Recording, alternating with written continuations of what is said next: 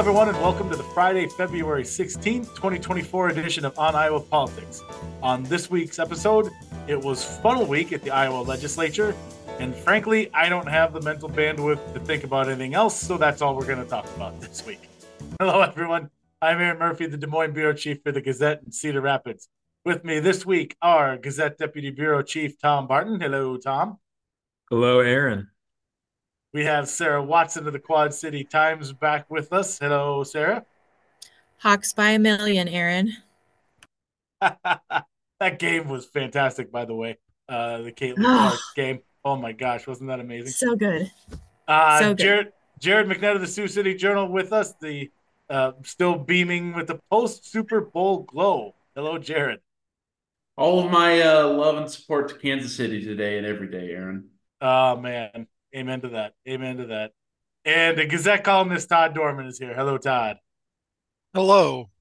And all of my columns are a logo three, and one of these days I'm going to hit the rim. I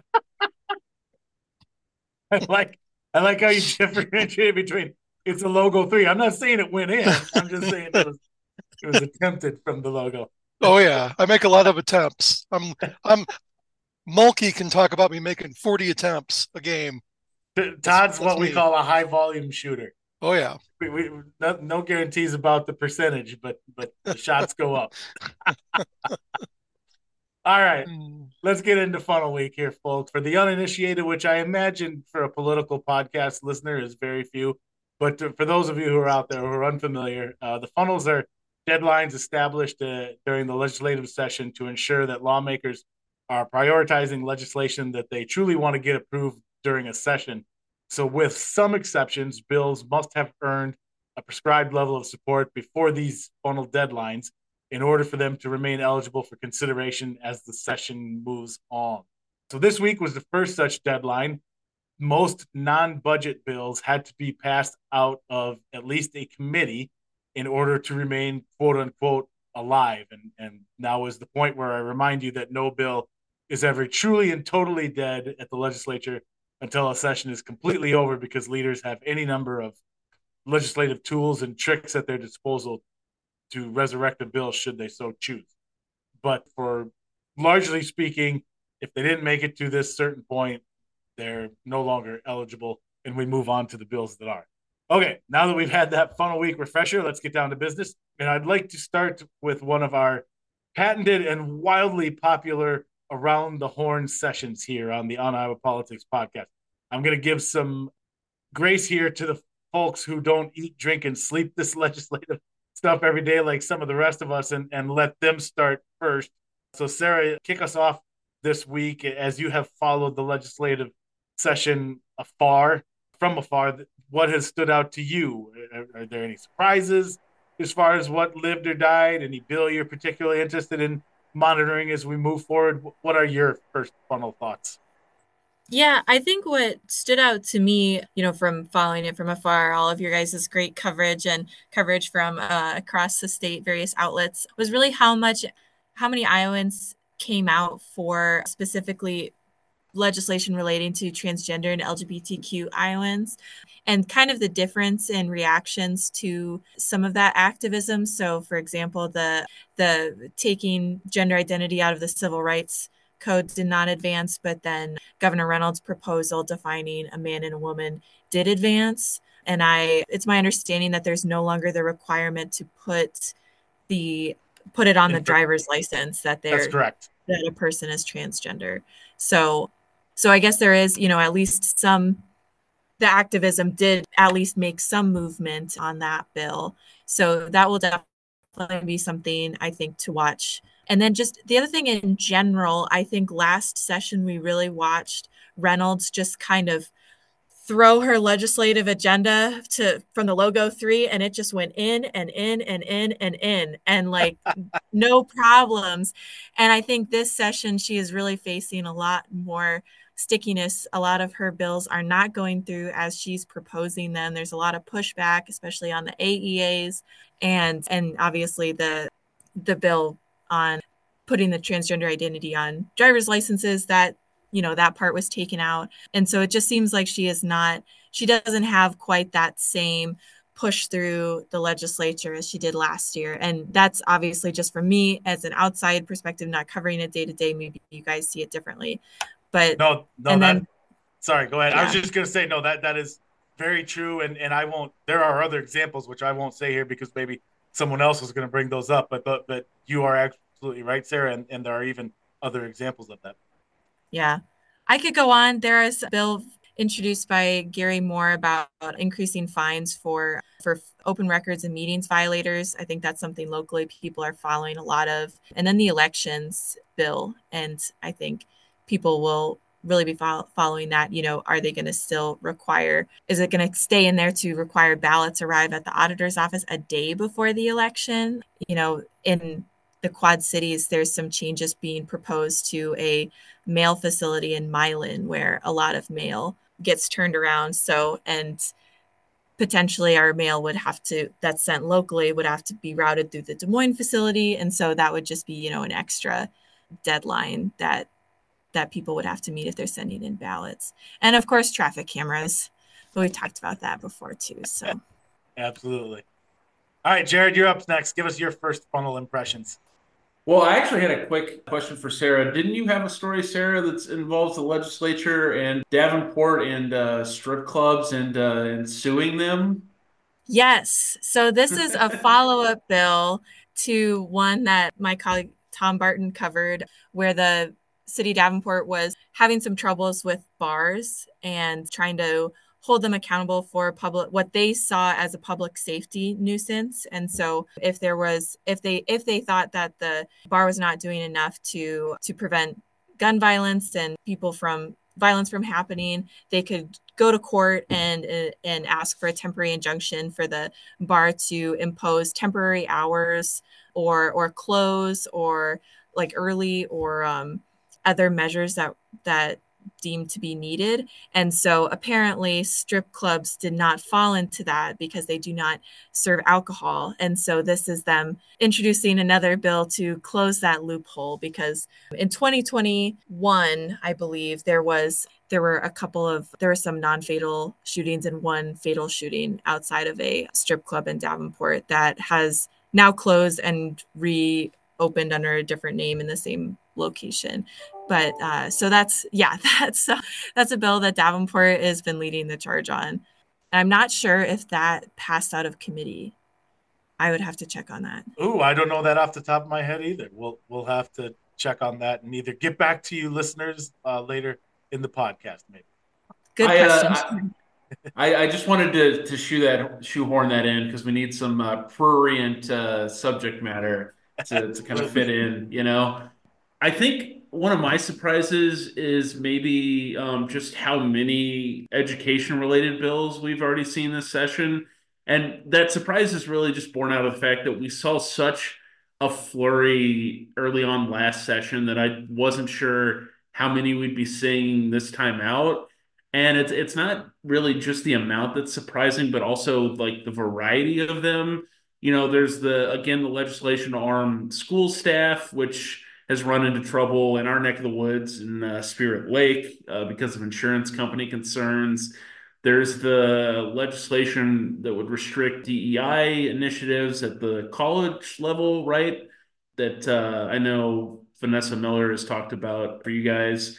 There's the AEA overhaul legislation, which we've talked about quite a bit. And, you know, then I, I was kind of wondering with that and going off of what Sarah was saying, do you think the nature of some of this pushback maybe this year to Reynolds is just the, the subject matter of the bills, or if there's just a change a little bit maybe, or w- what the nature of, of some of that is? Because I, I that was one of mine too, and Sarah kind of stole that.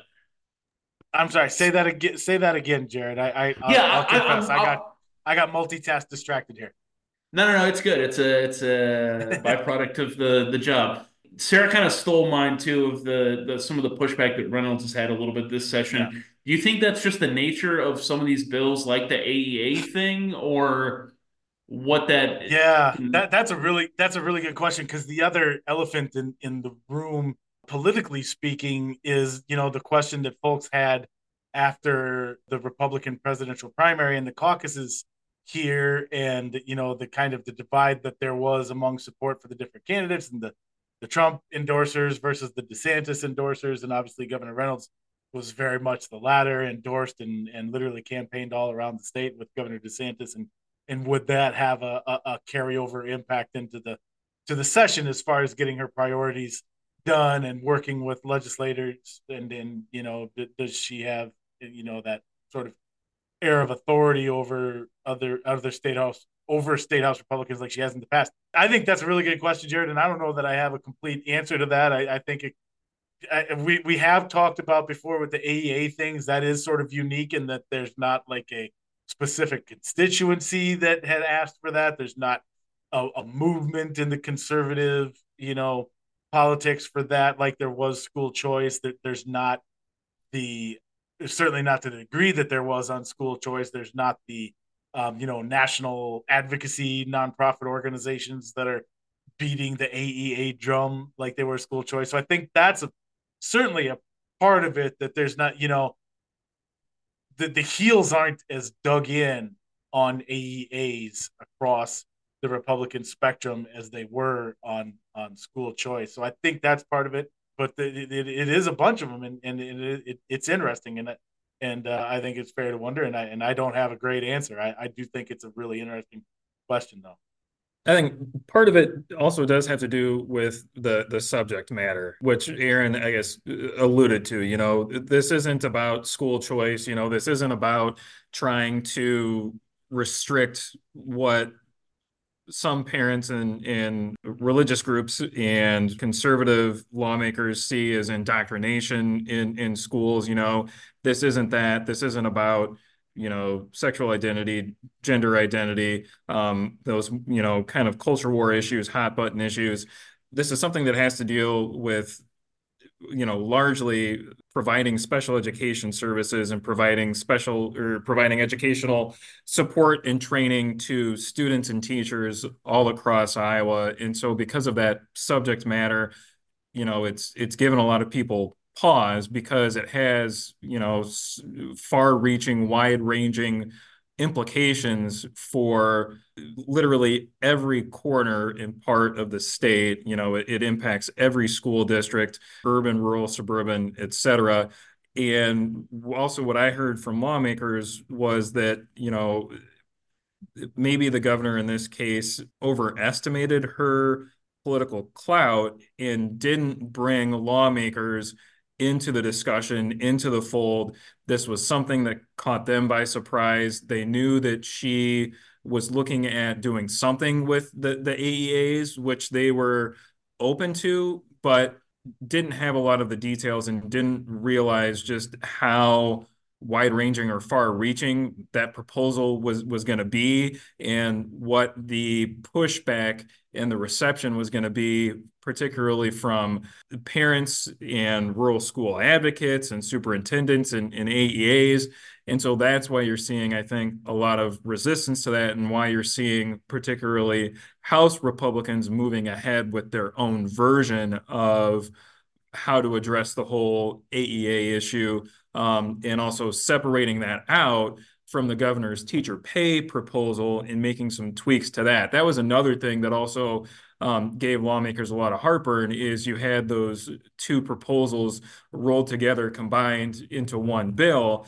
and saying, you know, look, completely with you behind you on the teacher pay raise you know that's long been a priority and something that we've we've wanted to do and can get behind.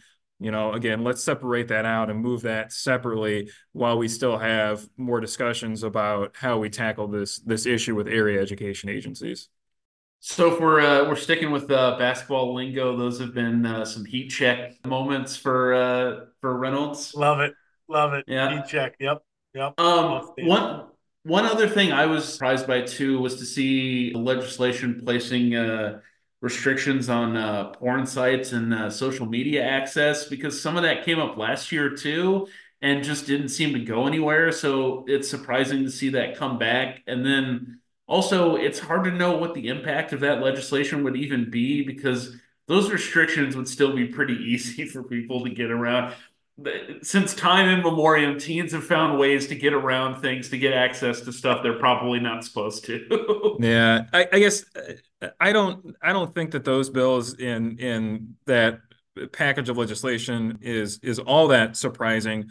I think that it didn't get a lot of movement last session because I think a lot of lawmakers were waiting to see how other states tackle this and how uh, courts responded in in you know the legal arguments and challenges to it.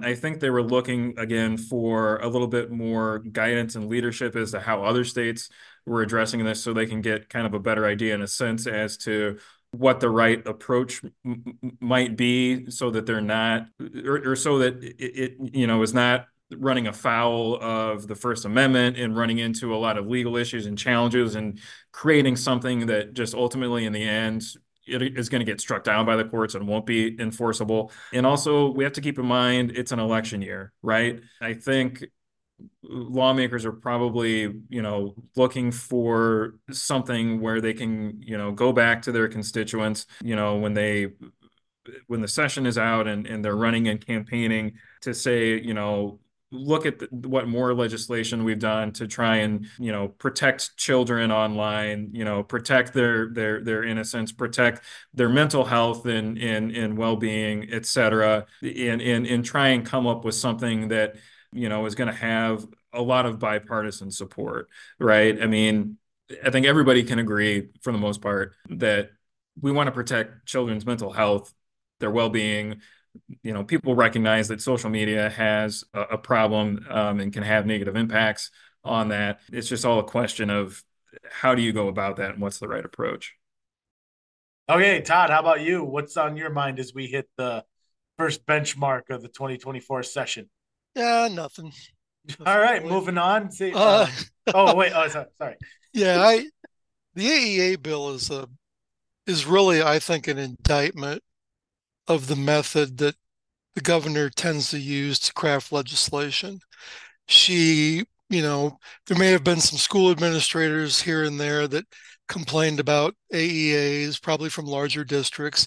She had Guidehouse, which was the consultant she used to, you know, reorganize state government, ready to cherry pick some data to under or to underscore what she wanted to do. And then she came out and sounded the alarm in her speech about you know we've got this failing system and kids are being left behind but you know she didn't do the legwork she didn't go out during the summer and fall last year and meet with teachers and special education educators and school administrators and parents and all of the people that are could be affected by these drastic changes and so she had no she had you know had no had put had basically created no ground work to launch this initiative. She just came in and, and her consultant said it was the best thing to do. And, and so she just launched this massive bill. And I don't know that if she expected it was gonna it was gonna pass.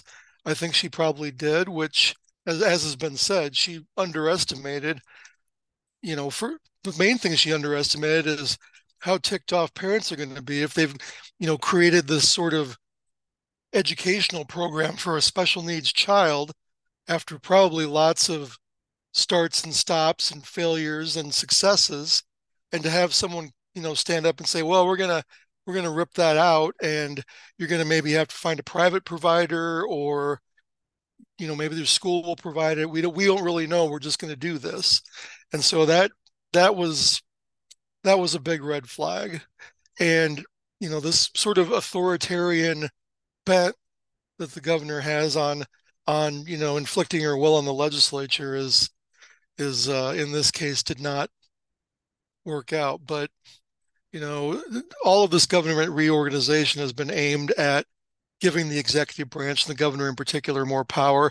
This AEA bill would have basically taken AEA governance and put it under the Department of Education director who serves at the pleasure of the governor. We've got a bill that's going to codify potentially the whole regulatory process, regulatory administrative rules process, where a, a, person that you know the administrative rules coordinator that serves at the pleasure of the governor is gonna you know has to pre-clear all of the administrative rules that carry out laws. So this is one defeat for her. And you know, it's it's it's not over. I suppose the Senate might decide to do things more her way, and then we'll be at an impasse until you know the June primary. or, or something like that. Don't you say that, Todd Dorman. And I I don't know if she this is something she's going to primary people over. Uh, I suppose it's possible, but I don't know. I, I think there's too little support for the change that she's advocating to. I think for lawmakers to worry much about that. At least, at least a large number of lawmakers. Yeah, that the whole thing has just been fascinating to watch unfold. And and look, I'm not personally, I'm not projecting what anybody thought or believed or expected. They may have, they may have not have, but it certainly looked when that bill was dropped that the that the governor and the administration expected that to, to move and move fairly quickly. Remember, we saw that the the guidance went out from the education department that uh, had had deadlines in it uh, as if the thing was already law, you know, and, and they said, look, we went, we didn't make any assumptions. We just wanted school districts to be prepared. But, you know, that and that may be true, but that you know that's still pretty unusual practice for guidance to be putting out uh, by a state agency on a bill that's not even passed out of a subcommittee yet. On that point, I don't even know if it had been scheduled for a subcommittee at that point. So it, we go from that to not only has it not moved and advanced and been passed quickly, it's been significantly altered um, uh, as it's come out of the respective chambers. Yeah, well, the House has basically yeah taken out the main reason that the governor wanted the bill. And, you know, you I talk about the funding mechanism, but funding mechanism the, yeah, for AEAs. Yeah, it keeps the money going straight to the AEAs. Yep. Still, the House does. Yep. And I think you know her success with school choice is probably part of this, because lawmakers, you know, already went to their school districts last year and said, "Look, I there's I can't vote against this. I got to do it. I know you don't like it. So this is what we're going to do. Now they come back the next year and their school districts are saying, don't do this. It's hard to just basically say, yeah, I'm sorry. We're just, we're, we're going to screw you over again this, this year. Apologies. Uh, I, I won't forget you at Christmas. I mean, you know, so I think, I think, uh, yeah, it, public schools are still important in a lot of communities, many communities, most communities. And legislators recognize that and this looked like something that was going to undermine their ability to educate and and they just you know most lawmakers just weren't willing to to go back to that to that well and ask for forgiveness again. Yep. All right. Something oh, sorry, um, go ahead. sorry Jared, go ahead. something yeah something um sarah mentioned up top and maybe todd can start with this or you guys have you all been surprised at all at just how many uh, like everyday folks have kind of showed up and uh, been pushing back against some of this legislation, or do you think it's pretty in line with like the past couple sessions? I, so I would say I think that's a, a good observation, and I'm glad you brought that back up because I thought that when Sarah said it too, and uh, it does feel like look, there are always moments in a session where you get the big crowds and the big days but it does feel like there's been a little bit more of that this year. I mean, even the library bill brought the librarians out of the woodwork from all over the state and, and was pretty remarkable how many of them came to those subcommittee hearings. And again, not just from Des Moines and, and Polk County, from, from all over the state. So I do feel like there's been and, and I and I wonder if that's also in sort of relation to I just feel like there's been more of everything this session. I, I feel like this session has been remarkably packed and busy, and every day has had really significant legislation moving in some form or another. And, and look, the, the session is always busy. There's always a lot going on. I've been doing this uh, for a dozen years now. That's always the case. But it does feel like it's a X percent even crazier, uh, busier, meaning uh, up there. Uh, and and so maybe that's a, you know just just out of the sheer increase in volume, there's more chances that there's something in there that that really riles up a, a segment of the population. But so for whatever the reason, I do agree with that um, assessment that, that that the Capitol Rotunda has been a, a little busier and a little louder even than normal this year. Would you agree with that, Tom? I would, yeah. And I've, I've heard um, similar from lawmakers saying that um, this session, they can't think of a a recent comparison in, in terms of just the volume of of bills running through subcommittees and just the number of subcommittees that that they've had and and saying that it it, it definitely was was elevated this session. Yeah, the, li- the librarians were quiet. I hope, at least. I tell you what, I will say this: quiet and efficient. I have never seen a better group of subcommittee hearing speakers than the librarian. Like there was a lot of them, but they still got that baby done. They made their points uh, effectively and efficiently, and that that thing still got done within a half hour, if not sooner. I remember remarking that as we walked out of there that if if if they could all uh, be in opposition to these bills in, in that efficient a manner, my job would be a lot easier. You, you know you know what would be great is if like they like compiled any information on any of the legislators to see if they had any you know overdue books or uh, books that were out longer than they should have been, and you know so they could have had that at the ready if they needed to, or, or leak it to the press as, as they say. They're like, yeah, you might want to check this out about this guy.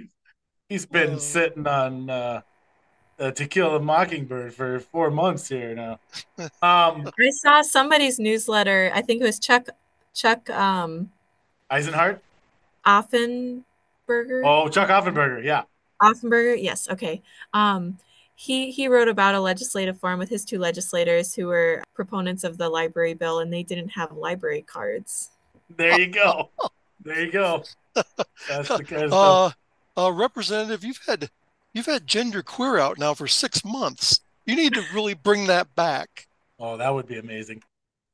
Uh, all right. just trying to keep it off because they don't yeah, want the show. That's a tactic, yeah. but yeah. yeah. All right, Tom. Uh, I don't know how much is left here, uh, but give it a shot. Anything left that we haven't covered that uh, stood out to you from the the pre funnel session of the session? Oh man, geez, I, I think everybody has pretty much covered it. I, I guess just another thing to add to the conversation about the pushback and resistance this year to the governor's policy agenda, specifically her her education policy proposals.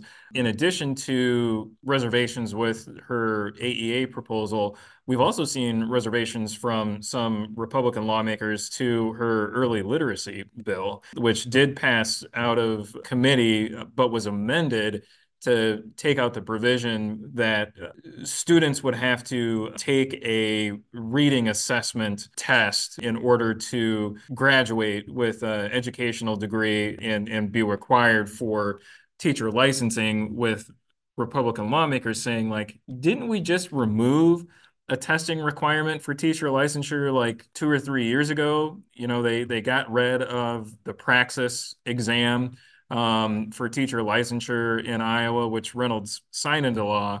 Um, and so they're questioning, so then why would we require this anyway? Um, especially at a time when we're having difficulty, you know, recruiting teachers and we've got a shortage of teachers in the state.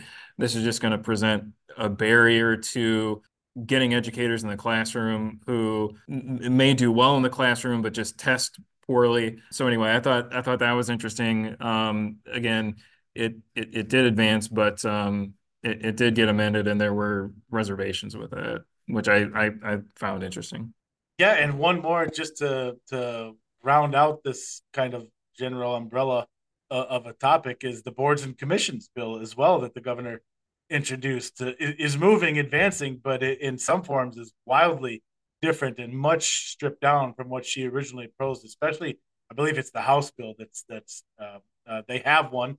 It, it, it addresses the topic, but it it goes nowhere near as far as the governors did. So uh, it's it's just kind of an interesting. I think that is a, good observation by Sarah to get it started and for us all to talk about in these various forums. I, I think that is a one big overarching theme of the session so far is the governor's priorities and a lot of them they're moving and and she's gonna probably in most cases be able to put her signature on something when it's all said and done, but but a lot of it's not going to look anything like it did when she put out her bill. So it, it so it's just interesting. The only uh, one that I'll just uh, close us down with because God bless, we got to talk about it every session, and it is interesting. This session is traffic cameras and Senator Zaun and his uh, uh, continued quest to get those babies banned, and and and just kind of the fascinating again as an observer.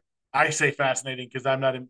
There's people who are invested in this issue who are not happy about this approach, as Tom saw firsthand when he covered a subcommittee meeting. But again, just from my observer's perspective, Senator Zaun's fascinating approach of combining that bill, his bill to ban traffic cameras, with another bill that similarly has had a certain level of support but hasn't quite got across the finish line. And that's one that would require drivers to only use hands free technology when using their phones. It would essentially ban handheld use of phones while driving. And so Senator Zaun's unique approach this session has been to put those two things into the same bill in the hopes that that would coalesce enough votes to finally get them both advanced. It's an interesting strategy. It still could work. It, it, it passed the Senate, so it made it through the funnel, but just barely on a very narrow vote. And like I said, in the process, did not exactly win over some people on the advocacy side. That the folks who want the hands free bill done were really upset that this got tied to the traffic camera ban. They they would rather see their bill moved separately. So really quickly, strategy. Sorry, go ahead. Oh, sorry. Really quickly, I just wanted to follow up on what we talked about the strip clubs bill. It did pass out of committee. Um, if there I'm. This so right. it is alive. I will remember that. To make sure that's on my didn't didn't pass list, Sarah. When you see that move later today, make sure I didn't forget that one. All right, we are now officially funnel proof here on the On Iowa Politics podcast. We have passed subcommittee and committee level discussion, anyway. So we are eligible to keep coming back for the rest of the session. We'll be here next week to do just that. So thanks again to everyone here. Thank you all for listening. If you're not already, please subscribe to us on your streaming service of choice. And you can also find the podcast each week on your preferred Gazette or Lee newspaper website. And now that you've listened to the On Iowa Politics podcast, make sure you're also subscribed to the On Iowa Politics newsletter, where every morning in your inbox, you'll receive all the latest politics and government coverage from our team. You can subscribe to that free newsletter at the Gazette's website, thegazette.com. And lastly, don't forget that the work of everyone you heard here today can be found on the pages and websites of the Quad City Times, Muscatine Journal, Cedar Rapids Gazette, Waterloo Cedar Falls Courier, Mason City Globe Gazette, Council Bluffs Daily Nonpareil, and the Sioux City Journal. In honor of Jared's Chiefs victory lap by Tone Da Boss is playing us out this week. If you know an Iowa band or musician who should be featured on the podcast, please send us a sound file. For Tom Barton, and I'll say Caleb McCullough because, in my defense, that's who I was texting earlier when I missed Jared's question. So at least it was our fellow podcaster that, that let diverted my attention. Sarah Watson, Jared McNett, Todd Dorman, and our producers Bailey Chehan and John McGlothlen helping us out this week. I'm Erin Murphy. Thanks for listening.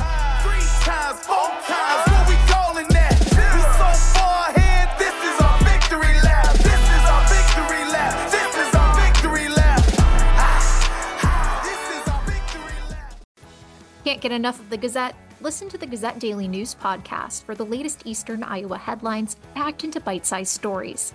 Listen at thegazette.com or Apple Podcasts, Spotify, Google Podcasts, or through your Amazon Alexa device. Tell it to enable the Gazette Daily News skill, then say, Alexa, what's my flash briefing?